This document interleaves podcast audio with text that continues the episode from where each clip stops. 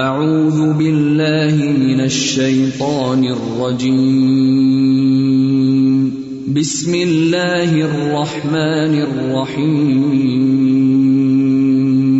اللہ لا الہ الا هو الحی القیوم لا تأخذه سنة ولا نوم. له ما في السماوات وما في الارض من ذا الذي يشفع عنده الا باذنه يعلم ما بين ايديهم وما خلفهم ولا يحيطون بشيء من علمه الا بما شاء. وسع كرسيه السماوات والارض ولا يئوده حفظهما وهو العلي العظيم. نحمده ونسلي على رسوله الكريم اما بعد فاعوذ بالله من الشيطان الرجيم. بسم الله الرحمن الرحيم. رب اشرح لي صدري ويسر لي امري واحلل عقدة من لساني يفقهوا قولي. نمبر فور، الحث على ارتكاب المعاصي والمخالفات. وقد ظهر ذلك جليا حينما أغرى آدم عليه السلام بالأكل من الشجرة التي حرمه الله تعالى عليه. یہ ہا کے اوپر پیش ہونا چاہیے. حرمه الله تعالى عليه. ودفعه بذلك الى ارتكاب المعصية التي كانت سببا في اخراجه وذريته من الجنة. قال تعالى فوسوس إليه الشيطان قال يا آدم، هل أدلك على شجرة الخلد وملك لا يبلى فأكلا منها فبدت لهما سوآتهما وطفقا يخصفان عليهما من ورق الجنة وعسى آدم ربه فغوى الحث ابھارنا، الا اوپر، ارتکاب ارتکاب کرنے کے۔ المعاصی گناہ۔ والمخالفات اور نافرمانیاں۔ گناہ اور نافرمانی کے کاموں یا گناہ اور نافرمانی کے ارتکاب پر ابھارنا برنگیختہ کرنا۔ وقت ظاہر ذالک، اور تحقیق ظاہر ہو گئی یہ بات جلین واضح ہو کر، کھل کر۔ ہی نما جب جس وقت اغرا، اس نے برنگیختہ کیا، ابھارا۔ آدم آدم علیہ السلام ان پر سلامتی ہو، ان کو بالعقلی کھانے پر، من شجرتی درخت سے اللہ وہ جو ہر اللہ تعالی، حرام کیا تھا اس کو اللہ تعالی نے علیہ اس پر، کس پر؟ آدم علیہ السلام پر۔ تو شیطان کا یہ ہیلا یا شیطان کی یہ چال کھل کر سمجھ آتی ہے بہت واضح ہے، بہت کلیئر ہے نو ڈاؤٹ اباؤٹ اٹ کہ جس میں اس نے آدم علیہ السلام کو اللہ سبحان و تعالی کی نافرمانی پر اکسایا تھا اور کس طرح؟ درخت کا پھل کھلا کر۔ یعنی اس سے واضح مثال اور کوئی نہیں ہو سکتی کہ شیطان کس طرح انسان کو اللہ تعالی کی نافرمانی پر ابھار دیتا ہے۔ ودفع اہو اور اس کو دھکیل دیا۔ بدا لکھا اس کے ذریعے۔ الا ارتکاب الماسیت معصیت کے ارتکاب کی طرف اللہ وہ جو کانت تھی سببن سبب، ریزن، فی اخراج ہی اس کے نکلوانے میں وہ ضروریت ہی اور اس کی اولاد کے یعنی نکلوانے میں، من الجنتی جنت سے۔ قال تعالی، اللہ تعالی کا فرمان ہے فوس وس الیہ الشیطان پس وسوسا ڈالا اس کی طرف شیطان نے۔ قالا، کہا، یا آدم، اے آدم حل ادلو کا کیا میں تمہیں بتاؤں کیا تمہاری رہنمائی کروں؟ اللہ شجرتن، اس درخت کی طرف الخلدی جو ہمیشگی کا ہے وہ ملکن، اور بادشاہت کی طرف، لا یبلا، جو کبھی پرانی نہ ہوگی۔ فلا تو دونوں نے کھا لیا، منہا اس سے۔ فبدت تو ظاہر ہو گئی لہما ان کے لیے۔ سو آتو ہوما ان دونوں کی شرم گاہیں و تفقا اور وہ شروع ہو گئے۔ یک صفان علیہما اپنے اوپر چپکانے لگے۔ ممورق الجنہ، جنت کے پتوں میں سے۔ وہ اصا آدم اور نافرمانی کی آدم نے رب بہو اپنے رب کی فغوا تو وہ بھٹک گئے۔ تو شیطان انسان کا دشمن ہے۔ اس دشمنی کے اس نے کئی طریقے اختیار کر رکھے ہیں۔ اور ان میں سے ایک طریقہ یہ ہے کہ وہ انسان کو اللہ تعالی کی نافرمانی کے کاموں پر اکساتا ہے۔ اور اس وقت تک نہیں چھوڑتا جب تک کہ انسان کو اس میں دھکا نہ دے دے۔ آخر دم تک کوشش کرتا ہے۔ اور اس کی واضح مثال حضرت آدم علیہ السلام کا اس کی باتوں میں آ جانا تھا۔ اور اس کا طریقہ کیا تھا؟ کہ اس نے ان کے دل میں وسوسے ڈالے تھے، خیالات ڈالے تھے۔ خیالات میں دخل اندازی کی تھی۔ تو اگر اس نے آدم کو نہیں چھوڑا تھا، تو ہم میں سے کس کو چھوڑ سکتا ہے؟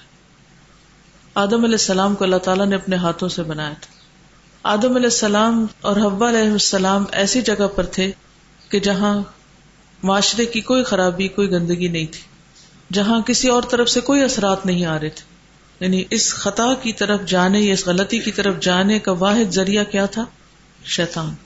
یعنی ابھی ایسی کوئی ڈسٹریکشن تو اور تھی نہیں کہ ہم یہ کہیں کہ آدم علیہ السلام کے نفس کا کوئی قصور ہے اس میں۔ ون سنگل ریزن کیا تھی؟ آج کی دنیا میں تو ہم یہ کہہ سکتے ہیں کہ جی وہ شخص میری گمراہی کا سبب ہے، میرے والدین نے تربیت نہیں کی، میرا ماحول اچھا نہیں ہے، اور طرح طرح کے فتنے ہیں بازار کے اندر۔ ایجوکیشن سسٹم ٹھیک نہیں۔ ہم کتنے لوگوں کو بلیم کرتے ہیں؟ کرتے ہیں نا؟ ہم جب کوئی غلطی کرتے ہیں تو ہم بہت سے لوگوں کو بہت سی چیزوں بہت سے اسباب کو گنواتے ہیں۔ یہ وجہ یہ وجہ یہود و نصارہ کی سازشیں ہیں، عالمی کوششیں ہیں، فلاں کی وجہ سے، فلاں کی وجہ سے۔ لیکن اس وقت ان میں سے کون سا اور سبب تھا؟ کوئی بھی سبب نہیں تھا، سوائے شیطان کی۔ اور یہ سبب آج بھی موجود ہے۔ اس پر اور سبب ایڈ ہو گئے، لیکن وہ بھی دراصل شیطان کے چیلے ہیں۔ یعنی اگر آپ کے بہن بھائی بھی آپ کو تنگ کرتے ہیں نا یا آپ کو کسی بھی انسان سے شکایت ہے تو وہ بھی سمجھے کہ شیطان کا چیلا بن گیا ہے۔ وہ اس کے اتباع میں سے، وہ خود بھی شیطان کی بات مان رہا ہے اور شیطان نے اس کو اپنا اعلی کار بنا لیا اور اس کے ذریعے آپ کو بھی پسا رہا ہے۔ یعنی شیطان ایسے ٹرکس کرتا ہے کہ جس میں صرف ایک شخص کو نہیں، اپنے مقصد کے لیے استعمال کرتا کہ چلو یہ گمراہ ہو گیا تو کافی ہے، بلکہ اس کو وائرس کی طرح آگے پھیلاتا ہے۔ یعنی ایک سے کئی اور شکار پھانستا ہے۔ جو اس کے قابو میں آ جائے اس کو ٹول بنا لیتا ہے اوروں کو پھنسانے کا۔ کوئی مثال دیں گے آپ؟ مسئلہ۔ وہ انسانوں کو کیسے ٹول بناتا ہے لوگوں کو گمراہ کرنے کے لیے، اللہ تعالی کی نافرمانی پر اکسانے کے لیے۔ عام حالات میں ڈے ٹو ڈے سیناری اس میں کوئی بتائیے مجھے۔ قریب کی مثال لائیے۔ جی۔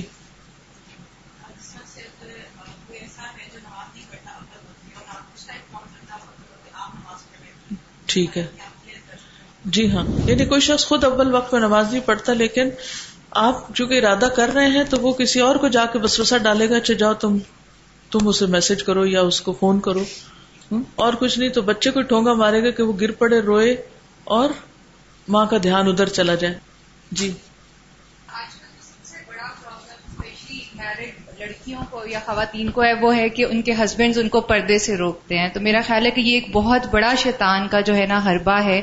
جی مطلب یعنی منکر کی دعوت جتنی بھی ہے وہ جی۔ دراصل شیطان کی طرف سے۔ اوکے۔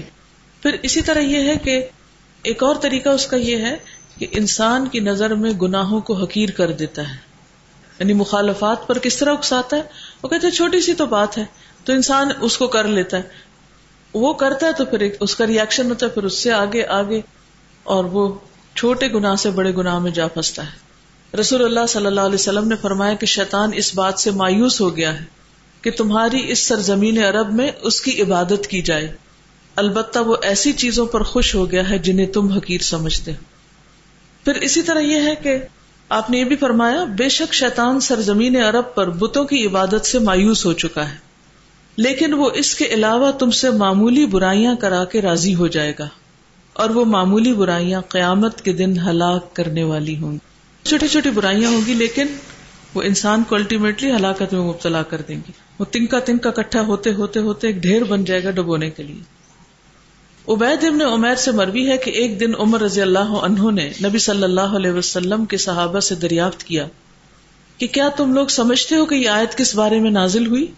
ایود احدکم ان تکون لہو جنتن۔ کیا تم میں سے کوئی یہ پسند کرتا ہے کہ اس کا ایک باغ ہو؟ صحابہ نے کہا اللہ زیادہ جاننے والا ہے۔ حضرت عمر کو غصہ آ گیا۔ کہا، یا کہو ہم جانتے ہیں یا کہو ہم نہیں جانتے۔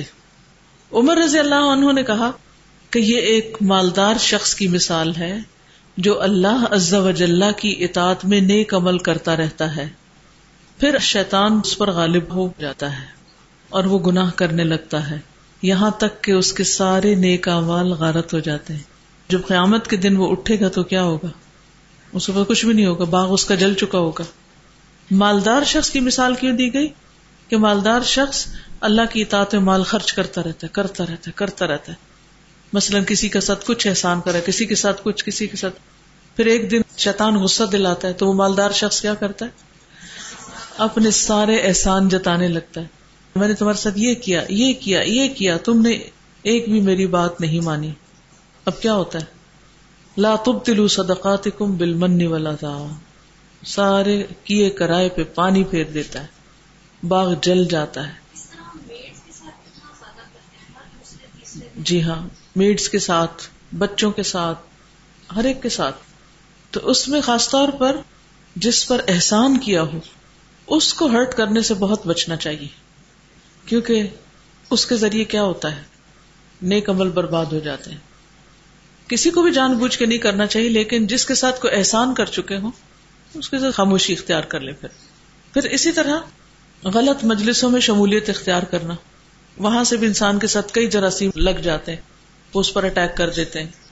وہ ادارہ تلدین یخوزون فی آیاتنا فعارض عنہم حتی یخوزو فی حدیث غیری و اما ینسینک الشیطان فلا تقعد بعد الذکر مع القوم الظالمین کسی بھی ایسی سوشل گیدرنگ میں بیٹھنا جہاں پر لوگ دین کا مذاق اڑا رہے ہوں اور پھر ان کے ساتھ انسان شریک ہو جائے۔ یعنی شروع میں تو برا مناتا ہے، پھر آہستہ آہستہ ریلیکس ہو جاتا ہے نارمل ہو جاتا ہے، پھر تھوڑی دیر کے بعد انہیں کے ساتھ ہنسنا بھی شروع کر دیتا ہے۔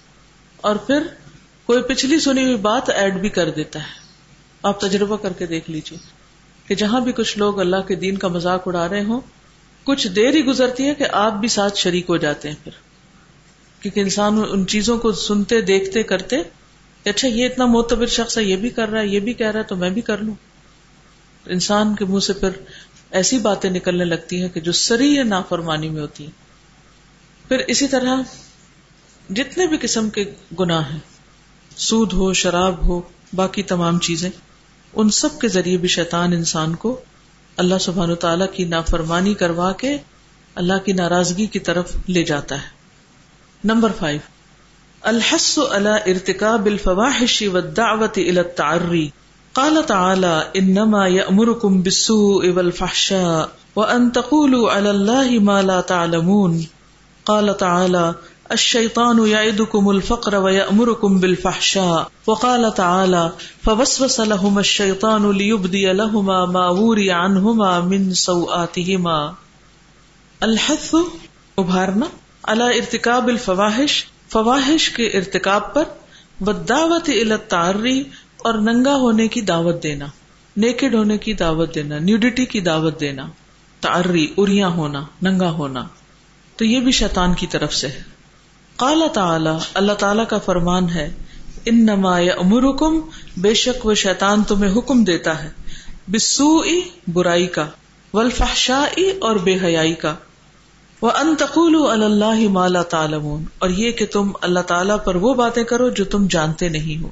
قال تعالی اللہ تعالیٰ کا فرمان ہے اشیطان یعدکم الفقر۔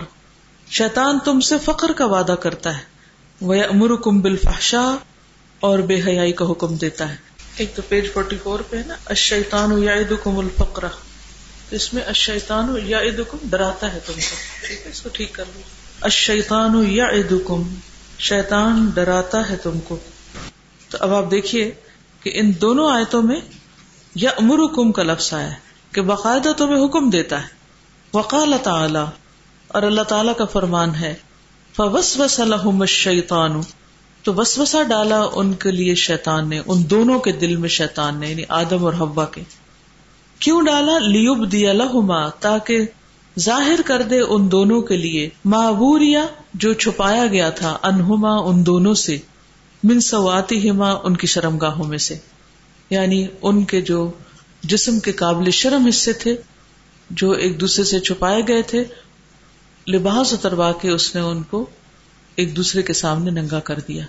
تو اس میں سطر کا کھلا رکھنا جو ہے، یہ بھی شیطان کی اکساہٹ سے ہوتا ہے۔ عورت اور مرد کا سطر آپ کو معلوم ہے؟ عورت کو عورت کے سامنے کیا نہیں دکھانا چاہیے۔ عورت کو عورت کے سامنے کیا نہیں دکھانا چاہیے۔ ناف سے گٹنے تک کی جگہ۔ اللہ یہ کہ جیسے ولادت ہے، کوئی بیماری ہے، وہ ایک الگ بات ہے۔ ادر وائز گٹنے کسی کے سامنے ننگے نہیں کرنے چاہیے۔ یہ تو عورت کا عورت کے سامنے اور مرد کے سامنے کیا ٹخنے ننگے کر سکتے ہیں؟ تنگ پاجامہ پہن سکتے ہیں۔ ایسے پاجامے پہن سکتے ہیں جو ایسی کبیزوں کے نیچے پہنے گئے ہوں جن کے چاک پسلیوں تک کھلے ہوں۔ اور کمیز کی کٹنگ بھی ایسی ہو کہ جب انسان چلے تو ٹانگ کی شیپ کا ایک ایک حصہ آگے پیچھے سے نظر آ رہا ہو۔ کیا یہ عورتوں کے سامنے بھی پہنا جا سکتا ہے؟ ابھی تو آپ نے کہا نا کہ گٹنے سے لے کے ناف تک یعنی حرام ہے اس ایریا کا دکھانا۔ تو ایک تو ہے کہ اس کو بالکل ننگا کر دے اور ایک یہ کہ اتنا ٹائٹ ہو کہ ویسے بظاہر کپڑا پہنا ہوا ہے۔ لیکن پوری شیپ دکھ رہی ہے۔ تو کیا شیپ دکھانا اس میں نہیں آتا؟ شیپ دکھانا بھی اسی میں آ جاتا ہے۔ تو یہ بھی شیطان کی پر بھی اسی طرح سی تھرو، باریک لباس۔ آج کل جیسے لان وغیرہ ہے۔ تو بعض لوگ لان کی شلواریں پہن لیتے ہیں۔ کمیزیں بھی اور شلواریں بھی۔ اور بعض لوگ تو حج عمرے پہ جاتے وقت سفید رنگ کی کمیزیں شلواریں لان کی سلوا لیتے ہیں۔ گرمی ہے۔ مجھے کبھی سمجھ نہیں آیا کہ وہاں سفید رنگ کی ضرورت بھی کیا ہے۔ کس کا حکم ہے کہ سفید ہی عمرے پہ پہن کے جاؤ؟ کچھ بھی پہن سکتے۔ تو اس کا جائزہ ہمیں خود اپنے آپ سے لینا ہوگا۔ اگر ہمارا لباس درست نہیں ہوتا، تو ہم حیا کے تقاضے پامال کریں اور حیا تار تار ہے، تو ایمان نہیں آ سکتا۔ اور ایمان کمزور ہے، تو شیطان کا مقابلہ ہو نہیں سکتا۔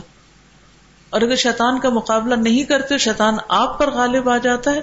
استحبد علیہ مشیطان شیطان نے ان کو کنٹرول کر لیا فنسا ذکر اللہ ان سے اللہ کا ذکر بلوا دیا۔ پھر وہ آپ کے نیک امال چھڑوا دے گا۔ اور نیک امال جب چھٹ جائیں گے تو پھر کیا ہوگا؟ وہ آپ کو اپنا اعلی کار بنا لے گا۔ پھر آپ اللہ کا بندہ بننے کی وجہ شیطان کا بندہ بن جائیں گے۔ اور جب شیطان کا بندہ بن جائیں گے تو شیطان کے رستے کی لوگوں کو دعوت دینے لگیں گے۔ اور پھر انجام کس کے ساتھ ہوگا؟ شیطان ہی کے ساتھ۔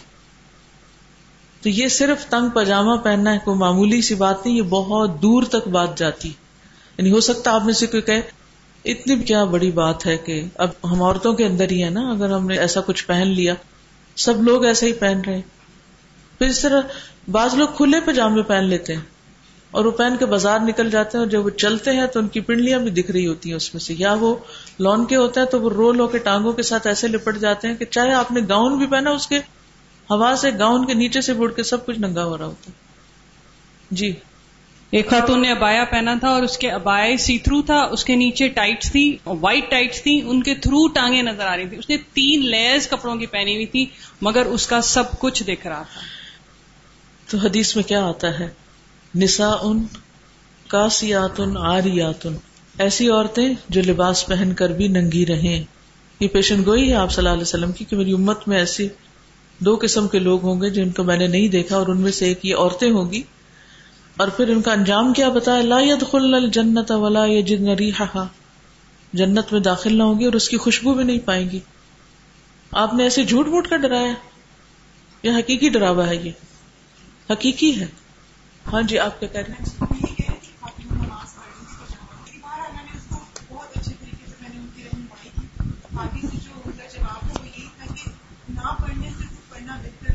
لیکن کیا وہ نماز کی قبولیت کی شرائط میں سے ہے؟ یہ بھی سوچنا چاہیے ہم سب کو۔ پڑھ بھی رہے تھک بھی رہے عاملہ تو ناصبہ۔ کام بھی کر رہے ہیں، تھک بھی رہے اور نتیجہ؟ جی آپ کہیے۔ جی۔ کیونکہ اس نے یہ بھی چاہا تھا نا کہ انسان کی تخلیق کو بدل دے۔ یعنی انسان کو اکسائے اور انسان اللہ کی خلق کو تبدیل کر دے۔ Number six. افساد ذات البین۔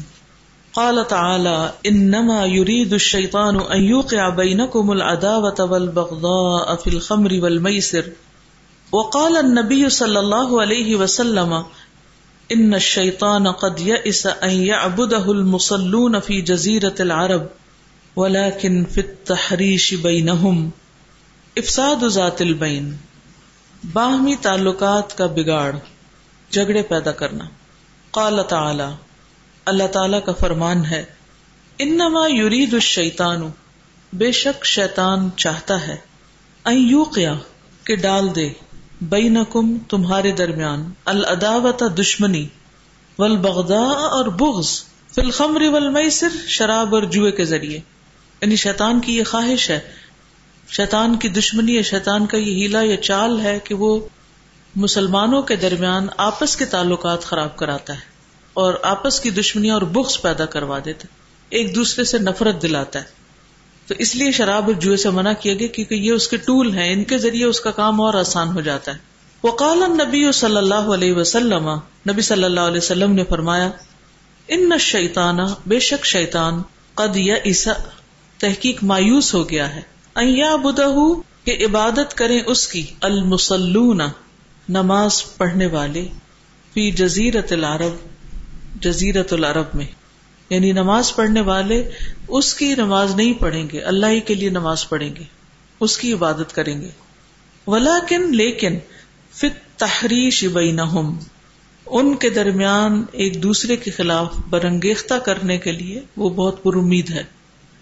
ولاکن لیکن فت تحریش تحریش کہتے ہیں ایک کو دوسرے کے خلاف ابھارنا، ایک کو دوسرے کے خلاف اکسانا۔ آپس میں لڑائیاں، ڈلوانا، جھگڑے پیدا کرنا۔ بئی نہ آپس میں۔ یعنی اس سے نہیں مایوس ہوا۔ اسے بڑی ہوپ ہے کہ میں یہ کام کر لوں گا۔ آپس میں لڑائیاں ڈلوا سکتا ہوں۔ جزیرت العرب کی مثال کیوں دی گئی؟ کیا لڑائی جھگڑے وہیں ہونے ہیں یا کہیں اور بھی ہو سکتے ہیں؟ جزیرت العرب کی مثال کیوں دی گئی؟ کیونکہ نبی صلی اللہ علیہ وسلم وہاں تشریف لائے۔ وہاں سے دین اٹھا۔ وہاں قرآن کا نزول ہوا۔ وہاں سے خیر پوری دنیا میں پھوٹی۔ تو وہ ایک مرکز ہے۔ فرمایا کہ یہاں پر وہ شرک نہیں اب لا سکتا۔ لیکن آپس کا اختلاف اس کے لیے پر امید ہے کہ ٹھیک ہے، میں انہیں اس بڑی برائی میں تو نہیں مبتلا کر سکتا کہ یہ اللہ کو چھوڑ کر کسی اور کی عبادت کریں۔ اب دوبارہ بت پرستی وہاں آئے، لیکن میں ان کے درمیان لڑائی ڈلوا سکتا ہوں۔ کوئی آپ میں سے بتائے گا مجھے کہ لڑائی کی وجہ یا لڑائی کا آغاز کہاں سے ہوتا ہے؟ کس چیز سے ہوتا ہے؟ اور عملی شکل میں اختلاف سے ہاں۔ جب خود کوئی صحیح سمجھتے ساری غلطیاں دوسرے میں دیکھتے ہیں۔ اگر میں ایک لفظ میں آپ کو بتاؤں اور وہ اس کو آپ یاد رکھ لیں، تو آپ بڑے بڑے فتنوں سے بچ سکتے ہیں۔ اور آپ غور کیجیے کہ بہت سی لڑائیاں، جھگڑے، فتنے، فساد شروع ہی یہاں سے ہوتے ہیں، اس خرابی سے ہوتے ہیں۔ یہ سب جو باتیں آپ کر رہے ہیں نا، حسد وہ بھی دل میں ہوتا ہے، بدگمانی بھی دل میں ہوتی ہے، لڑائی تو ظاہر ہوتی ہے نا، اس کا آغاز کہاں سے ہوتا ہے؟ جب آپ کے دل میں ہزار ٹن حسد ہو، کچھ نقصان نہیں دے گا جب تک کہ آپ اس کا اظہار نہیں کر دیں گے۔ وسوسا لاکھوں وسوسے ہوں آپ کے دل میں۔ آپ کو کوئی نقصان نہیں دے سکتے۔ جس وقت آپ نے اس وسوسے کا ذکر کر دیا تو وہ آپ کے خلاف لکھا گیا۔ کیونکہ وہ آپ نے وائرس جراثیم دوسرے کو لگا دی۔ جو آپ سوچ رہے تھے وہ بےچارا بھی سوچنے لگ گیا۔ آپ کو برے سے برا خواب آئے، کوئی نقصان نہیں دے سکتا۔ اللہ کا نام نے شیطان سے پناہ مانگے اور بائیں طرف تتکار دے، کچھ نہیں ہوتا۔ ہاں اگر آپ اس کو بول دیں گے تو شیطان غالب آ جائے گا۔ ایک زبان انسان کو تخت پہ بٹھاتی ہے اور انسان کو ذلیل کرتی ہے۔ اور بہت سے لوگ اپنی کہی ہوئی باتوں کو جسٹیفائی کرتے رہتے ہیں پھر اور مکھی پہ مکھی مارتے چلے جاتے ہیں اور اصلاح کرنے کا نام ہی نہیں، اصلاح ہو بھی نہیں سکتی کب بھی نہیں ہو سکتی جب تک زبان درست نہیں ہوتی۔ آپ نے دیکھو گا بعض لوگوں میں اتنی کوالٹیز ہوتی ہیں، اتنی خوبیاں ہوتی ہیں، اتنی ابلیٹیز ہوتی ہیں، اتنا پوٹینشیل ہوتا ہے، لیکن ان کی زبان ان کے کنٹرول میں نہیں ہوتی، جس کی وجہ سے وہ سخت ذلیل ہوتے ہیں، کچھ نہیں کر پاتے زندگی میں۔ کیونکہ ہر ایک سے لڑ بیٹھتے ہیں۔ جو شخص ہر ایک سے لڑ بیٹھے، وہ کہاں کا رہے گا؟ عربی کا ایک شاعر ہے، زہیر بن نبی سلما لکھا سلما کی طرف جاتا ہے، لیکن پڑا سلما جاتا ہے۔ وہ کہتا ہے کہ من لا یسان فی امور ان کثیرت یدرب انیا بن ویوت بمن سمی۔ مانا اس کا کیا ہے؟ ملا یوسان فی امور ان کثیرت جو نہیں بنا کے رکھتا، بہت سے امور میں۔ یعنی لوگوں کے ساتھ مفاہمت کے ساتھ نہیں رہتا یعنی ان کی سنتا نہیں، ان کے ساتھ ایک مناسب حد میں بات نہیں کرتا۔ انجام کیا ہوتا ہے؟ یو درس بے انیا بن وہ اپنے دانتوں یعنی ڈاڑوں کے ساتھ کچلا جاتا ہے۔ وہ لوگوں کی ڈاڑوں سے کچلا جاتا ہے۔ وہ یوتا بھی منسمی اور پاؤں سے روندا جاتا ہے۔ لوگ اس کو ٹھوکرے مارتے ہیں، اس کو ذلیل کرتے ہیں۔ اس کو رتی برابر بھی کچھ نہیں سمجھتے۔ چاہے وہ کتنا ہی مالدار ہو، کتنا ذہین ہو، کتنا بڑا عالم کیوں نہ ہو، کتنا بڑا عبادت گزار کیوں نہ ہو۔ یدر رس انیا بن ویوت بمن سمی اور جس جس سے بھی آپ کی لڑائی ہے، چاہے ہسبینڈ سے ہے، چاہے بہن بھائیوں سے ہے، چاہے بچوں سے ہے، چاہے دوستوں سے ہے، چاہے کسی سے بھی تعلق کی خرابی ہے، اگر آپ اس کو پوری طرح اینالائز کرتے جائیں کرتے جائیں کرتے جائیں، تو آپ کو واقعی اللہ سے دعا مانگ کے اینالائز کریں۔ Believe me this is the one single reason جو آپ کو خود ہی نظر آ جائے گی کہ ہاں غلطی میری تھی۔ میں نے یہ سخت بات کی جس کے نتیجے میں دوسرے کا دل پٹا، وہ بدگمان ہوا اور شیطان اس پہ بھی حاوی ہو گیا۔ اس نے تانے بانے بننے شروع کر دیے، اس نے دو لوگوں کو اور ساتھ ملا لیا اور پھر اس طرح معاملہ بگڑتا بگڑتا بگڑتا بگڑ ہی گیا۔ دیکھیے، جب آپ کسی کو گالی دے دیتے ہیں، مثلاً کسی سے بدتمیزی سے بات کرتے ہیں، تو نتیجہ کیا ہوتا ہے؟ دوسرا انسان انسان ہوتا ہے۔ اس کے دل میں چرک لگ چکی ہوتی ہے، وہ ہرٹ ہو چکا ہوتا ہے۔ اب وہ آپ کو معاف نہیں کرتا۔ چاہے اوپر سے ٹھیک بھی ہو جائے تو کیا کرتا ہے؟ جو ہی وہ آپ کو دیکھتا ہے، ایک دم اس کو آپ کی وہ تکلیف دہ بات یاد آ جاتی۔ اب ہوتا کیا ہے؟ وہ بعض اوقات مسکین ہوتا ہے تو وہ دبا جاتا ہے۔ بعض اوقات وہ آپ سے چھوٹا ہوتا ہے تو آپ کے ادب میں چپ رہتا ہے۔ کوئی بھی وجہ ہو سکتی۔ بعض اوقات اس کو مجبوری ہوتی ہے، اس نے آپ سے کوئی کام لینا ہے یا وہ آپ کے ماتحت ہے۔ تو کسی مسلحت میں چپ ہے کہ آپ کو جواب پلٹ کے نہیں دے رہا۔ اور آپ سمجھتے کہ اس کو تو اثر ہی کوئی نہیں، جو مرضی میں کر لوں۔ اور اس دھوکے میں اور اس غلط فہمی میں آپ مارے جاتے ہیں خود۔ اللہ سبحان تعالیٰ نے یہ بات اتنے پیارے انداز میں قرآن میں سمجھا دی سورت بنی اسرائیل ففٹی تھری۔ وقل عبادی میرے بندوں سے کہہ دیجیے میرے بندے۔ اللہ میرے بندے کس کو کہتا ہے؟ ہر ایک کو۔ ہر ایک عباد الرحمان ہے؟ نہیں۔ جو اللہ کے فرما بردار، خاص طور پر دین کا کام کرنے والے جو اللہ کے عبادت گزار ہیں اور لوگوں کو دین کی طرف بلاتے ہیں۔ کل عبادی کہہ دیجیے میرے بندوں سے۔ یقولو، کہ وہ کہیں اللہ وہ بات، ہی احسن ہو جو سب سے اچھی ہو۔ یعنی صرف اچھی نہیں، الفاظ میں، باتوں میں بہترین الفاظ کا چناؤ کریں۔ کیوں؟ کیوں ایسا کریں؟ اس لیے کہ ان شیتان بینہم۔ بے شک شیطان ان کے درمیان جھگڑا ڈال دیتا ہے۔ بے شک شیطان ان کے درمیان جھگڑا ڈلوا دے گا۔ ان شیتان کان لل انسان ادو مبینہ بے شک شیطان ہمیشہ سے انسان کا کھلا دشمن ہے، کھلا دشمن۔ حل کیا ہے پھر؟ کیا کرنا چاہیے؟ آپ نے دیکھو کہ بعض اوقات بچوں کو گھر میں سب کچھ میسر ہوتا ہے۔ ہر سہولت میسر ہے۔ لیکن جو ہی وہ اٹھارہ سال کے تھے، گھر چھوڑ کے بھاگ جاتے ہیں۔ کیوں بھاگتے ہیں؟ ماں باپ کا پیار چھوڑ جاتے ہیں، درہم و دینار چھوڑ جاتے ہیں، کیوں؟ وائے ماں باپ کی ناجائز سختی کی وجہ سے، بد اخلاقی کی وجہ سے وہ باغی ہو جاتے ہیں۔ بہن بھائی ملنا چھوڑ دیتے ہیں، ماں باپ ناراض ہو جاتے ہیں۔ دوست احباب چھٹ جاتے ہیں، وہ اپنی کسی لالچ مجبوری میں ساتھ لگے ہوں تو لگے ہوں۔ ساتھ نہیں رہتے، ساتھ نہیں دیتے۔ کرنا کیا ہے؟ بس ایک لفظ میں حل بتا دیجیے مجھے۔ کیا کرنا ہے؟ اگر آپ چاہتے ہیں کہ آپ اللہ کے بندے بنے اور آپ اچھے اچھے کام کر سکیں، نیکیوں کے بہترین مواقع آپ کو ملے۔ بعض اوقات مشکل باتیں بھی کہنی پڑتی زندگی آسان نہیں ہے، بڑے بڑے ٹیسٹ آتے ہیں۔ سخت بات بھی کہنی پڑتی ہے۔ لیکن اس کے لیے بہترین نمونہ کہاں ہے؟ نبی صلی اللہ علیہ وسلم۔ آپ ہمیشہ دیکھیے کہ اس بات کو اگر نبی صلی اللہ علیہ وسلم کسی سے کہتے تو کس انداز میں کہتے؟ کیسے کہتے؟ اور کیسے کہیں انہوں نے ایسی باتیں؟ بڑے بڑے جھگڑے آپ نے صرف ایک اچھی بات کہہ کے سلجھا دیے۔ بات ہی ختم کر دی۔ آپ کو مزمم کہا جاتا تھا تو آپ نے کیا کہا؟ میں تو محمد ہوں، میں تو مزمم ہوں ہی نہیں۔ بات ہی ختم۔ کتنی مثبت سوچ۔ آج کسی نے مجھے میسج کیا کہ میں بہت ڈس اپوائنٹڈ ہوں کہ میں نے اتنی محنت کر کے فلاں کو کام دیا اور اس نے میری وہ چیز قبول نہیں کی۔ میں نے کہا کہ یہ اللہ کا احسان ہوا آپ پر۔ کیونکہ اللہ تعالیٰ آپ کو اس شغل کو چھڑا کے کوئی اور بہت اچھا کام لینا چاہتا ہے۔ اور فلاں کام ہے آپ کے لیے، آپ وہ کرنا شروع کر دیں۔ اور ڈس اپوائنٹ ہونا چھوڑ دیں۔ بات ہی ختم۔ کیونکہ بعض اوقات ہم ایک رستے پہ چل رہے ہوتے ہیں، آنکھیں بند کر کے دن رات لگائے ہوئے ہوتے ہیں۔ لیکن سب اللہ تعالیٰ کو پسند نہیں ہوتا۔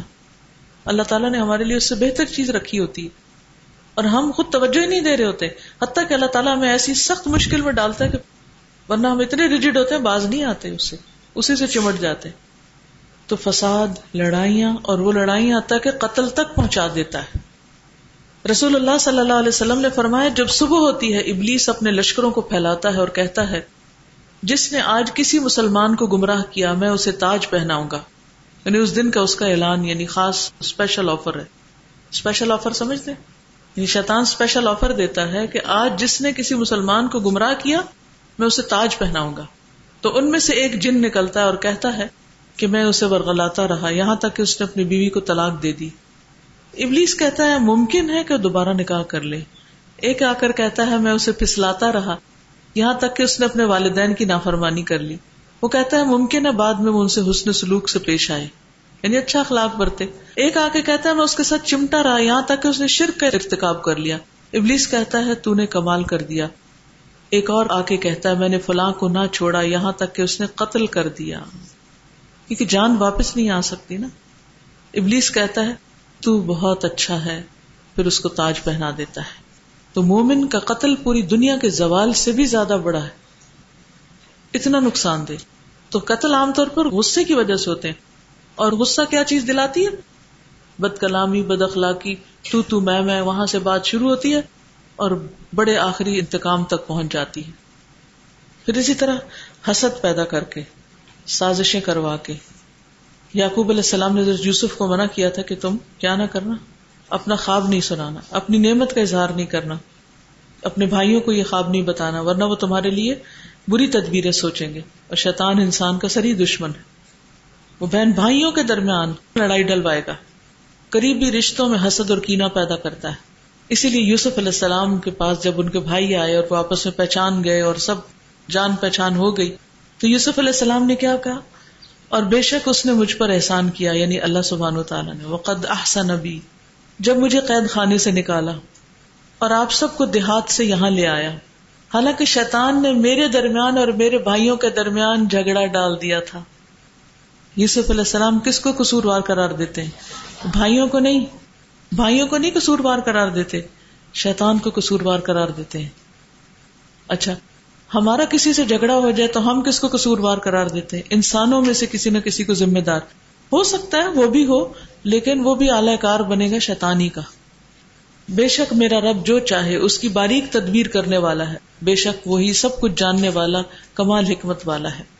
پھر اسی طرح جھگڑا جب ہوتا ہے تو شیطان آ جاتا ہے۔ آپ کو یاد ہوگا وہ واقعہ جس میں حضرت بکر صدیق کو ایک شخص آ کے گالیاں دے رہا تھا تو آپ صلی اللہ علیہ وسلم مسکرا رہے تھے اور حضرت ابو بکر خاموش تھے۔ پھر ایک وقت آیا کہ جب حضرت ابو بکر نے جواب دیا تو آپ فوراً اٹھ کے وہاں سے چل دیے۔ تو وہ پیچھے آئے پوچھنے لگے کہ ایسا کیوں کیا؟ تو آپ نے فرمایا کہ جب تم خاموش تھے فرشتہ جواب دے رہا تھا۔ اور جب تم نے جواب دیا تو درمیان میں شیطان آ گیا اور جہاں شیطان آ جائے وہاں میں نہیں بیٹھ سکتا۔ وہاں میں نہیں رہتا۔ اس سے بھی پتا چلتا ہے کہ جن محفلوں میں لوگ ایک دوسرے کی بےزتی کرتے ہیں، لڑتے جھگڑتے ہیں، وہاں سریحن شیطان بیچ میں ہی ہوتا ہے۔ اور وہ خوب کھیل رہا ہوتا ہے سب کے ساتھ۔ پھر نمبر سیون ہے نسان ذکر اللہ۔ الشیطان یعلم ان ذکر اللہ تعالی حیات القلوب وغذاء الالباب۔ لذا فإنه يحرص على إدخال العبد في زمرة الغافلين السادرين حتى تموت قلوبهم وتظلم أفئدتهم. قال تعالى استحوذ عليهم الشيطان فأنساهم ذكر الله. أولئك حزب الشيطان. الا ان حزب الشیطان هم الخاسرون. وقال تعالى وقال للذي ظن انه ناج منهما اذكرني عند ربك فانساه الشيطان ذكر ربه فلبث في السجن بضع سنين وقال تعالى ومن يعش عن ذكر الرحمن نقيض له شيطانا فهو له قرين وانهم ليصدونهم عن السبيل ويحسبون وہ یہ سبون ان محتدون نسان ذکر اللہ نسان بھول جانا ذکر اللہ اللہ کے ذکر کو اشیطان شیطان یا لمو جانتا ہے ان بے شک ذکر اللہ تعالی اللہ تعالی کا ذکر، اللہ کی یاد حیات القلوب، دلوں کی زندگی ہے، دلوں کی رونق ہے، دلوں کی بہار ہے۔ وہ غذا الباب اور عقل کی غذا ہے۔ فوڈ فار تھاٹ لدا اسی لیے ان پس بے شک وہ یا رسو وہ ہرس رکھتا ہے۔ کون؟ شیطان۔ اللہ اوپر، ادخال العبدی داخل کرنے کے بندے کو، فی زمرت الغافلین، غافلین کے زمرے میں، غافلوں کے گروہ میں دھکیلنے کے لیے بڑا حریص ہے۔ دو گروہ ہے نا؟ دو گروہ ہیں دنیا میں۔ ایک ہے غافلین کا، ایک ہے ذاکرین کا۔ تو کامیاب کون ہے؟ وزاکرین اللہ کثیرم وزاکرات اور اس کے برعکس کون ہے؟ غافلین والغافلات۔ تو شیطان کیا چاہتا ہے؟ کہ جہنم میں لے جانے کے لیے بندے کو دھکا دے اور وہ جا پڑے کس میں؟ غافلوں کے گروہ میں۔ اسادرین لا پرواہ حتہ تمو تقلوب یہاں تک کہ ان کے دل مر جائیں۔ ذکر نہ کریں، قرآن نہ پڑھے نماز نہ پڑھے تصویحات نہ کرے صبح شام کی دعائیں نہ پڑھے تو وہ کہاں جا پڑے؟ غافلوں میں جا پڑے۔ ان کے دل مر جائیں۔ حتیٰ تمو تقلوب یہاں تک کہ ان کے دل ہی مر جائیں۔ جب یہ ذکر نہیں ہوگے تو دل ہی مر جائیں گے۔ اور تسلیم و افیدا تو ہوں اور اندھیرے ہو جائیں ان کے دل۔ یعنی اگر پورے مرے نہ بھی تو دل اندھیرے ہو جائیں، دل سیاہ ہو جائیں۔ قال تعالی، جیسے اللہ تعالیٰ کا فرمان ہے، استحوذ علیہم الشیطان۔ غالب آ گیا ان پر شیطان فانساہم تو اس نے بھلوا دیا ان کو۔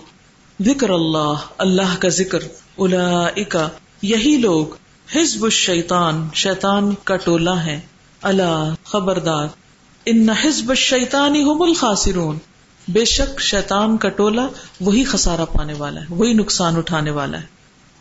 یعنی شیطان کا طریقہ کیا ہے انسان کو قابو کرنے کا، کنٹرول کرنے کا؟ کہ اسے ذکر بلوا دیتا ہے۔ اور اسے غافلین کے گروہ میں شامل کر دیتا ہے۔ جو کہ خاصرون میں سے ہے۔ حزب الشیطان۔ وقال تعالی، اور اللہ تعالی کا فرمان ہے وقال للذی ظن اور کہا یوسف علیہ السلام نے اس شخص سے، جس کے بارے میں اس نے گمان کیا تھا، انہو کہ بے شک وہ نا جن نجات پانے والا ہے۔ من ہوما ان دونوں میں سے، وہ جو خواب کی تعبیر پوچھنے آئے تھے دو لوگ۔ تو جس کے بارے میں یوسف علیہ السلام کو یہ یقین تھا کہ یہ چھٹ جائے گا، کہا، اذکرنی عند ربک، میرا ذکر کرنا اپنے رب کے ہاں یعنی اپنے مالک کے ہاں رب سے مراد یہاں مالک، اپنے بادشاہ کے پاس۔ فانسا شیطان تو شیطان نے اس کو بلوا دیا۔ کیا بلوا دیا؟ ذکر ربی ہی ذکر کرنا اپنے آقا کے پاس۔ فلب صفی سجنی تو ٹھہرا رہا قید خانے میں، کون؟ یوسف علیہ السلام۔ بد آسنین کئی سال۔ سبب کیا تھا؟ بھول۔ بھول۔ ایک اور بھی وجہ تھی کہ یوسف علیہ السلام نے اللہ سبحان و تعالیٰ پر مکمل توکل کرنے کی بجائے بندے سے فرمائش کی۔ وقال تعالی، اور اللہ تعالیٰ کا فرمان ہے۔ اب یہاں آپ مجھے یہ نہ پوچھنے لگ جائیں کہ کیا کسی سے نہیں کہہ سکتے؟ کیا یہ حرام ہے؟ ہر ایک کا ایک مقام ہوتا ہے۔ پیغمبروں کے خاص مقام ہوتے ہیں۔ جو عام حسنات الابرار ہوتے ہیں نا، حسنات الابرار، نیک لوگوں کی جو نیکیاں ہیں، وہ سیاحت المقربین ہوتی ہیں۔ مقربین کے حق میں وہ برائیاں شمار ہوتی ہیں۔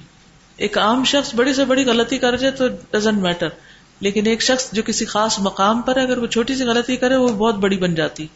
کوئی اور آپ کو کچھ کہہ دے تو آپ کو برا نہیں لگتا۔ اگر آپ کی امی، ابا یا کوئی چاہنے والا آپ کو کچھ کہہ دے تو وہ آپ کو بہت زیادہ برا لگ جائے گا۔ ہسبینڈ کچھ کہہ دیں تو زیادہ حالانکہ وہی بات کوئی اور دس دفعہ بھی کہ تو آپ شاید سنے بھی نا وقال تعالی اور اللہ تعالیٰ کا فرمان ہے وہ میں ان ذکر رحمانی جو تغافل برتے گا رحمان کے ذکر سے، آنکھیں بند کر لے گا رحمان کے ذکر سے نقیز لہو شیتان ہم مسلط کر دیں گے اس پر ایک شیطان۔ فہو لہو کرین تو وہ اس کا ساتھی بن جائے گا۔ وہ ان اور بے شک وہ یعنی شیاتین لسدون انسبیل البتہ وہ روکتے ہیں ان کو راستے سے یعنی سیدھے راستے سے۔ وہ یہ سبون اور وہ سمجھتے ہیں ان محتدون کہ بے شک وہ ہدایت پائے ہوئے ہیں۔ ہدایت یافتہ ہے یعنی وہ بھٹک کے لوگ یا سبون جو ہے نا جن کو بھٹکایا جاتا ہے، وہ سمجھتے ہیں کہ وہ سیدھے رستے پر ہیں۔ اب ٹھیک رستے پہ آئے ہم۔ حالانکہ وہ بھٹک چکے ہوتے ہیں۔ کبھی آپ کے ساتھ بھی اتفاق ہوا ہوگا کہ رستہ گم گیا آپ سے؟ اور پھر آپ تکے سے گاڑی چلانے لگے اور ایک سڑک پہ مڑ گئے جو ذرا کھلی کھلی تھی اور ذرا آپ کو ڈرائیونگ میں مزہ آنے لگا تو آپ سوچتے ہیں، لگتا ہے اب میں ٹھیک رستے پہ آ گئی کیونکہ یہ رستہ پہلے سے بہتر ہے۔ تو ضروری تو نہیں جو رستہ بہت کھلا ہو آرام دہ ہو چوڑی سڑک ہو وہی آپ کے گھر جاتا ہو یا جہاں آپ کی منزل ہے وہاں جاتا ہو۔ ہو سکتا ہے کہ آپ کی منزل تک ایک بہت ہی تنگ گلی جاتی ہے جس میں آپ جانا پسند نہ کریں۔ کئی دفعہ ہوتا ہے نا انسان کو پتا اچھا ادھر سے نہیں میں کوئی اور رستہ ڈھونڈتا ہوں۔ ادھر سے آتے ہیں اور ادھر سے کوئی نہیں آ سکتے آپ کچھ کریں استاذہ اس کا جو فوکل پوائنٹ ہے وہ یہ ہے کہ اللہ کے ذکر کو زیادہ سے زیادہ ہم کریں۔ اور اگر ہم بھول جاتے ہیں اس کے ذکر کو تو آپ دیکھیں، آج کل جو پورے ورلڈ کا جو ایک مسئلہ ہے، سب سے زیادہ، وہ ہے ڈپریشن اور ڈپریشن جو ہے، وہ کیوں ہوتا ہے کہ ہم اللہ کے ذکر کو بھول جاتے ہیں؟ اور ڈپریشن کی کچھ قسمیں ہیں جن کے بارے میں میں پڑھ رہی تھی کہ ایک ہوتا ہے ایگزوجنس اور یہ ڈپریشن جو ہوتا ہے، یہ ایگزوجنس ڈپریشن یہ اس وجہ سے ہوتا ہے کہ اگر انسان اپنے کسی بہت قریبی کو، عزیز کو رشتے دار کو، بہت پیارے کو کھو دے، یا کوئی بہت بڑا دکھ ہو اس کو، جس کی وجہ سے وہ ڈپریشن میں چلا جاتا ہے۔ ایک ڈپریشن ہے انڈوجنس اور وہ جو ڈپریشن ہے it's a life threatening depression کیونکہ اس کا ریزن معلوم نہیں ہوتا۔ انسان کے پاس سب کچھ ہوتا ہے، پیسہ ہے، خوشیاں ہیں، بچے ہیں، اولاد ہے، سب کچھ ہے، لیکن دل خوش نہیں ہے۔ دل مرا ہوا ہے، بالکل۔ پھر اسی طرح ایک انولیوشنل ڈپریشن ہے، جو اکثر خواتین کو جب انو اسٹارٹ ہوتا ہے، تو اس میں کچھ عرصے کے لیے وہ ڈپریشن میں چلی جاتی ہے۔ اور پھر اسی طرح مینک ڈپریشن کہ جس میں انسان بہت زیادہ جب خوش ہوتا ہے، یا بہت زیادہ وہ اداس ہوتا ہے کیونکہ چیئر فلنس جو ہے وہ بھی جو اینڈ اپ کرتی ہے ڈپریشن پہ۔ جیسے رسول اللہ صلی اللہ علیہ وسلم نے فرمایا تھا کہ بہت زیادہ کہہ کے ہے یا بہت زیادہ ہنسا نہ کرو، یہ دلوں کو مردہ کر دیتا ہے۔ تو جیسے اس آیت میں اللہ تعالیٰ نے فرمایا وہ میں یاشو ان ذکر رحمان کہ جو رحمان کے ذکر سے منہ موڑے کا نقید لہو شیطانہ تو اللہ تعالیٰ اس شیطان کو مسلط تو کرتے ہیں۔ اور پھر ہم کہتے ہیں کہ ڈپریشن ہو گیا اور ہمیں دوائیاں کھاتے ہیں اور کیا کچھ ہم کرتے ہیں، لیکن اس کا صرف ایک ہی حل ہے اور وہ حل یہ ہے کہ اللہ کا ذکر۔ یعنی واپس انسان اللہ کے ذکر ہی کی طرف پلٹے۔ جی۔ پلٹنا بھی بڑا مشکل ہوتا ہے لیکن کسی طرح دھکا لگ جائے تو پھر چل پڑتی ہے گاڑی۔ ہوتا پتا کیا ہے جب ذکر کا وقت ہوتا ہے نا تو وہ یا تو ہمیں سلوا دیتا ہے یا کچھ اور کام لگا دیتا ہے تو وہ وقت گزروا دیتا ہے جو ذکر کرنے کا ہوتا ہے۔ اور خصوصاً مصنون اوقات جو ہیں یا مصنون ازکار جو ہیں۔ نبی صلی اللہ علیہ وسلم نے فرمایا دو عمل ایسے ہیں اگر کوئی مسلمان بندہ ان کی پابندی کر لے تو جنت میں داخل ہوگا۔ پتہ ہے کون سے؟ آپ نے یہ بھی فرمایا، وہ بہت آسان ہے مگر ان پر عمل کرنے والے بہت کم ہیں۔ بہت کم۔ ایک یہ کہ ہر نماز کے بعد دس بار سبحان اللہ، دس بار الحمد للہ دس بار اللہ اکبر کہے، تو زبان کی ادائیگی کے اعتبار سے ایک سو پچاس بار ہے یعنی پانچ نمازوں میں۔ مجموعی طور پر پانچ نمازوں کے بعد دس دس دس دفعہ، تیس تیس دفعہ، ہر ایک نماز کے بعد پانچ تو ون ففٹی ہو گئے۔ اور ترازو میں ففٹین ہنڈریڈ ہوں گے۔ اور جب سونے لگے تو چونتیس بار اللہ اکبر، تینتیس بار الحمد للہ اور تینتیس بار سبحان اللہ کہے۔ زبانی طور پر تو یہ سو ہے، مگر میزان میں یہ ہزار تسبیحات ہوں گی۔ یقیناً میں نے رسول اللہ صلی اللہ علیہ وسلم کو دیکھا۔ آپ انہیں اپنے ہاتھ سے شمار کرتے تھے۔ صحابہ نے پوچھا اللہ کے رسول، یہ کیسے ہے کہ یہ عمل آسان ہے مگر کرنے والے تھوڑے ہیں؟ آپ نے فرمایا، سوتے وقت میں کسی کے پاس شیطان آ جاتا ہے اور پہلے اس سے کہ وہ یہ تصویرات پوری کر لے، وہ اسے سلا دیتا ہے۔ تصویرات پوری نہیں کرنے دیتا۔ اور اسی طرح نماز میں شیطان آ جاتا ہے اور اسے کوئی کام یاد دلا دیتا ہے، تو وہ انہیں پڑھے بغیر ہی اٹھ جاتا ہے۔ یعنی نماز پڑھ رہے کوئی بات ایسی یاد دلائی کہ آپ کہتے ہیں، جلدی سے سلام پھیرے اور جلدی سے وہ کام کرے۔ اب کیا ہوگا، وہ جلدی سے جو ہے نا، اس میں وہ تصویرات نہیں ہو سکتی پھر۔ چھوٹی چھوٹی چیزیں، جیسے چھوٹے چھوٹے گنا جہنم میں لے جاتے ہیں نا ایسے چھوٹی چھوٹی نیکیاں بھی جنت میں لے جا سکتی ہیں اگر ہم ان کی پابندی کریں۔ اور وہ حدیث ہمیشہ یاد رکھے پلے باندھ لے احب العمال اللہ ادومہ و انقلہ اللہ تعالیٰ کے نزدیک سب سے زیادہ محبوب عمل وہ ہے کہ جو تسلسل سے کیا جائے خا تھوڑا ہی کیوں نہ ہو، بریک نہ آنے دی جائے اس میں، چاہے تھوڑا ہی کریں۔ لیکن کرتے رہیں کرتے رہیں۔ اب یہ دو کام تو انشاءاللہ کر ہی سکتے نا، بس پلے باندھ لیں۔ ہمیں ہر روز اب جیسے ہم یہ کلاسز اٹینڈ کر رہے ہیں الحمد للہ اس طرح روز کچھ نہ کچھ پڑھتے ہیں، سنتے ہیں، بہت کچھ جمع ہو جاتا ہے نا، پھر اتنا جمع ہو جاتا ہے کہ وہ شاید سب کر نہیں پاتے، تو کچھ بہت چھوٹے چھوٹے عمل جو ثواب کی سے بہت باری ہیں، وہ بھی چھوڑ دیتے ہیں۔ کل کے کلاس کے بعد مجھے بہت فیل ہوا کہ میں نے اپنے لیے سوچا کہ جتنی باتیں تھیں، میں نے تقریباً سبھی معلوم ہے الحمد للہ تقریباً ریمائنڈر کے لیے، تذکیر کے لیے ہم بیٹھتے ہیں نا۔ لیکن کتنی دفعہ دن میں ہمیں بسم اللہ کا موقع ملتا ہے۔ وہ جو تھا، خاص طور پہ کہ بند کرتے وقت۔ تو ہم راستے میں جاتے ہوئے سوچ رہے تھے کہ اگر ہر چیز بند کرتے وقت آج سے انشاءاللہ بسم اللہ شروع کی جائے تو کتنی دفعہ ایسا ہوا کہ میں دروازہ بند کرنے لگی تو مجھے یاد ہے اب بسم اللہ پڑھنی ہے۔ اچھا یہ تو پہلے بھی پتا تھا پڑھنی، لیکن کل کیوں یاد ہے تو ہمیں روز اپنے لیے کم سے کم ایک، دو یا تین کام ضرور اٹھا لینے چاہیے کہ انشاءاللہ آج سے ان پہ عمل۔ تھوڑا تھوڑا کر کے۔ اسی طرح تلاوت قرآن۔ مجھے لگتا ہے کہ ہم رہ جاتے ہیں ہم سے۔ نہیں ہو پاتا۔ اچھا بس ابھی پڑھتے ہیں ابھی کرتے ہیں۔ اور بہت سارے اور کام۔ تو ذکر میں تلاوت نماز اور چھوٹی چھوٹی جیسے یہ بسم اللہ۔ بھی تو ذکر ہے۔ سارا دن کھانے سے پہلے اٹھتے بیٹھتے کام شروع کرتے وقت اور بند کرتے وقت دونوں میں کر لیں کتنا ذکر ہو جائے گا۔ اور آج جیسے یہ آپ نے تصبیحات بتائی اگر آج کے لیے یہی اٹھا دیں ان شاء اللہ تو چھوٹے چھوٹے ٹارگیٹ بنائیں گے تو امید اس سے یہ ہوتا ہے کہ انسان کے اندر اتنا ایمان آتا ہے اتنی انرجی آ جاتی ہے کہ جو کام وہ چھٹے ہوئے ہوتے ہیں نا وہ بھی کرنے کے قابل ہو جاتا ہے۔ ورنہ آپ یقین کیجیے ٹائم بھی ہوتا ہے لیکن جو نحوست تاری ہو جاتی ہے نا ہم پر ذکر نہ کرنے کی وجہ سے تو کسی کام کو ہاتھ لگانے کو دل نہیں چاہتا۔ پتہ نہیں آپ کے ساتھ ہوتا ہے مجھے رات کو اتنی خوشی ہو رہی تھی سوچ کے کہ الحمد للہ کتنی دفعہ میں نے بسم اللہ پڑھ لی حالانکہ کتنی دفعہ پتا ہے یہ بات۔ بالکل۔ یہ اپنا تجربہ بتا رہی ہے کہ یہ پہلے کپڑے دھوتی تھی تو ان کو بخار ہو جاتا تھا۔ تو کچھ عرصے سے انہوں نے تصویرات فاطمہ شروع کی ہیں یہی تصویرات جو ہیں تو اب ان کو ایسی کوئی تکلیف نہیں ہوتی۔ ذکر بہت فائدہ دیتا ہے۔ ہر طرح سے ہر انسان کو اللہ تعالیٰ تھامتا رہتا ہے۔ بالکل۔ آپ یہ بھی کر سکتے ہیں بستر پر اگر لیٹ کر آپ کو فوراً نیند آ جاتی ہے نا تو آپ بیٹھ کے پہلے کچھ ذکر کر لیں۔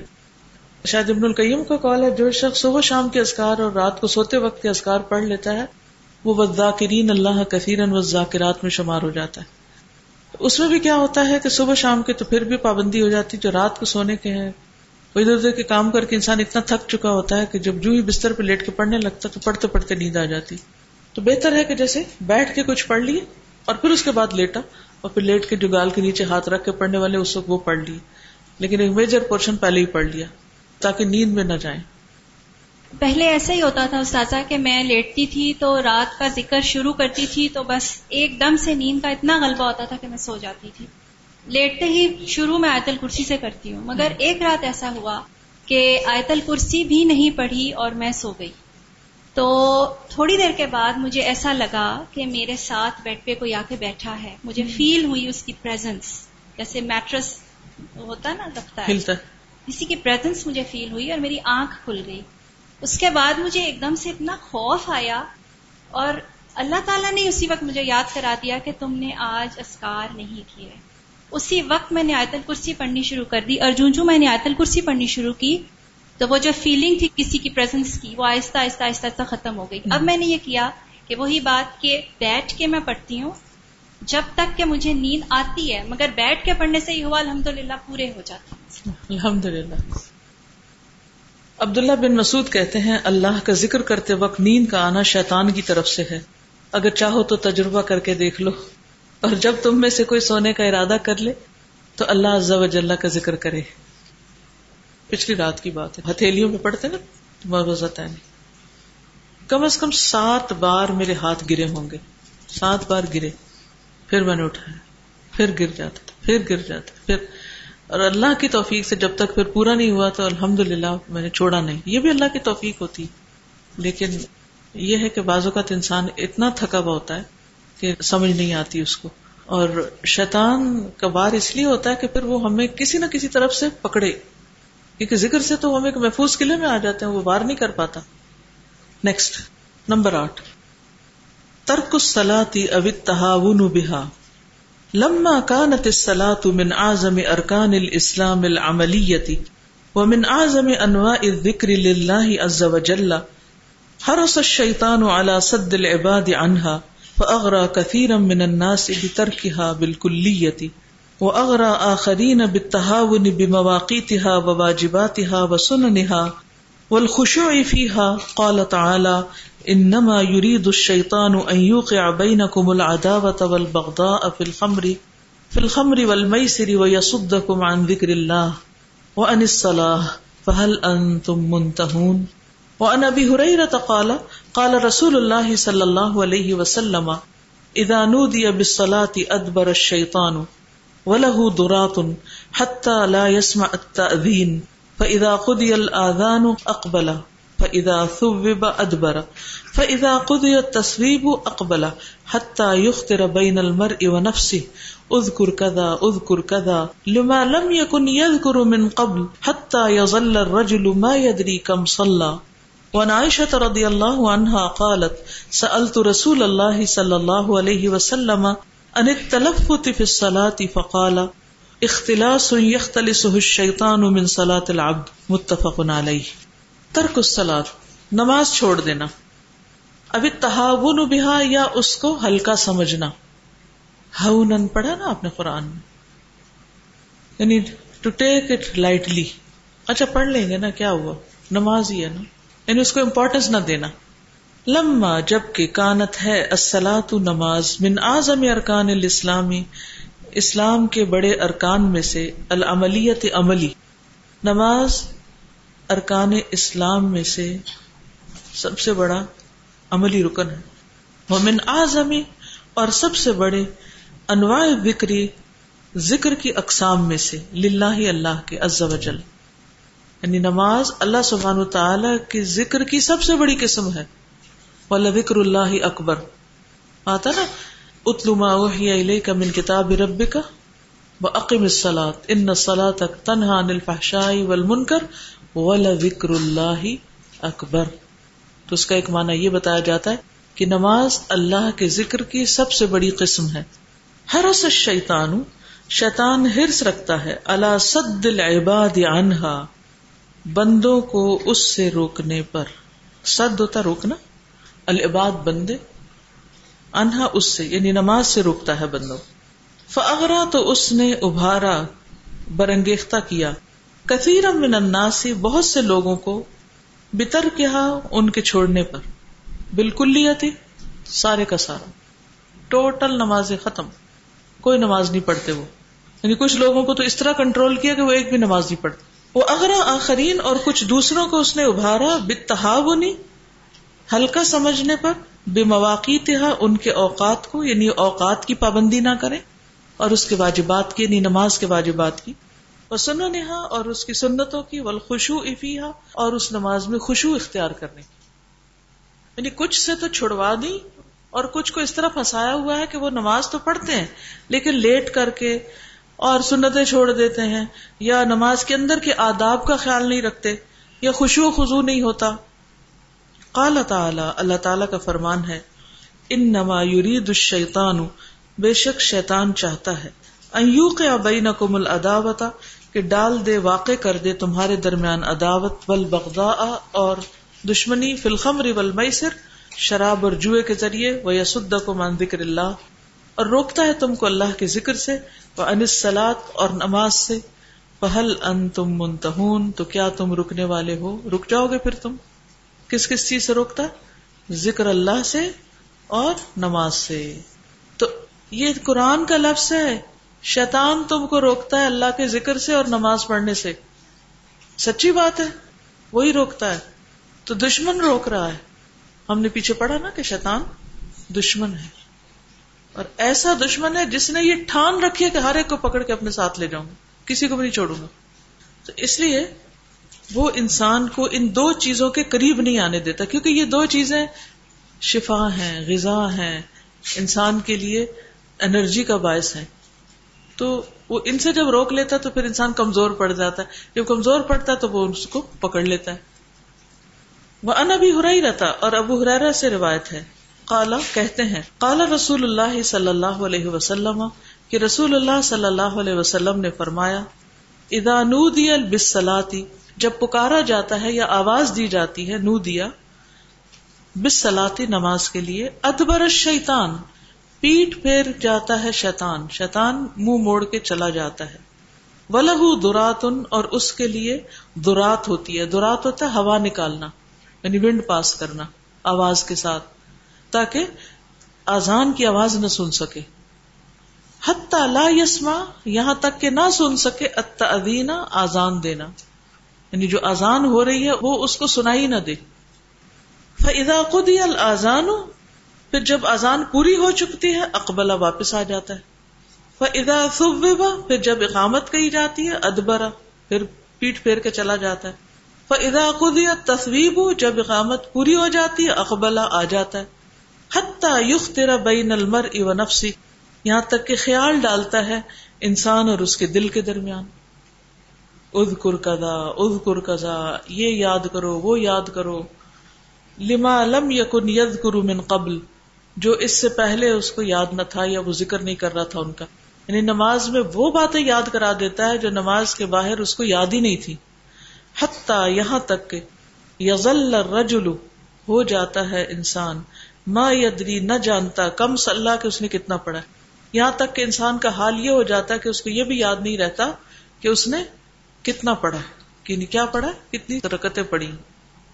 وہ انائشہ رضی اللہ عنہا، اور حضرت عائشہ رضی اللہ تعالیٰ عنہ سے روایت ہے، قالت کہتی ہیں سأل تو رسول اللہ صلی اللہ علیہ وسلم، میں نے رسول اللہ صلی اللہ علیہ وسلم سے پوچھا، ان تلفت فی الصلاۃ نماز میں ادھر ادھر منہ موڑنے کے بارے میں، تلفت تلفت کہتے چہرہ پھیرنا، التفات کرنا یعنی چہرہ کسی کی طرف کر لینا یعنی مثلا کوئی چیز گری ہے، کچھ ہوا تو وہ اصل کام چھوڑ کے نماز کا ادھر ادھر دیکھ لیا، یا کوئی بچہ آ رہا ہے، یا کوئی چیز اڑی ہے، یا کوئی یعنی اس کو تلفت کہتے ہیں۔ نماز میں رخ ادھر ادھر کرنا، دھیان ادھر ادھر کرنا۔ فقالا تو آپ نے فرمایا اختلاس یہ اچک ہے۔ یخ تلی شیتان اچکتا ہے اس کو شیطان من سلاط العبدی بندے کی نماز میں سے۔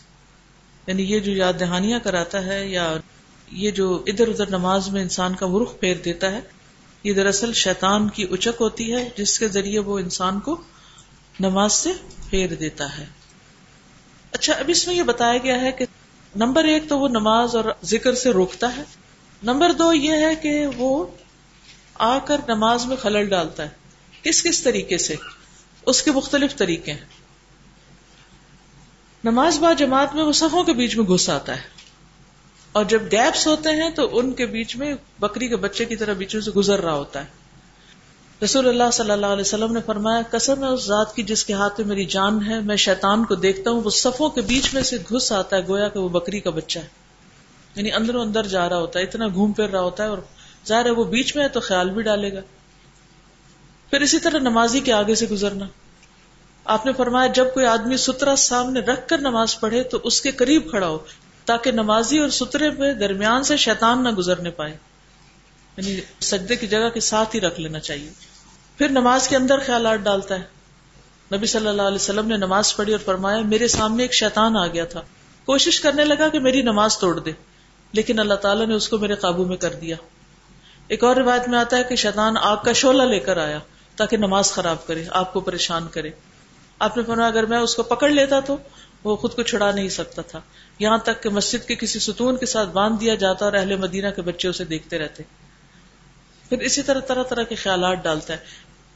اسی طرح استحاظہ کا جو خون ہوتا ہے، ایک ہوتا ہے نا پیریڈس کے لیے، اور ایک استحاظہ کا، تو وہ بھی شیطان کے کچوکے سے ہی ہوتا ہے۔ اور اس کا بھی مقصد کیا ہوتا ہے کہ ایک عورت جو نماز کی پابند ہے اور خوشبو خزو سے نماز پڑھتی ہے، اس کے دل کا قرار لوٹ لیا جائے تاکہ وہ سمجھے کہ میں پاک ہی نہیں ہوں۔ جب پاک نہ ہونے کی کیفیت اس کے اندر ہوگی تو وہ نماز میں توجہ ہی نہیں کرے گی۔ اس کے بارے میں حدیث یاد ہے آپ کو؟ حضرت اسما بنتے امیس والی۔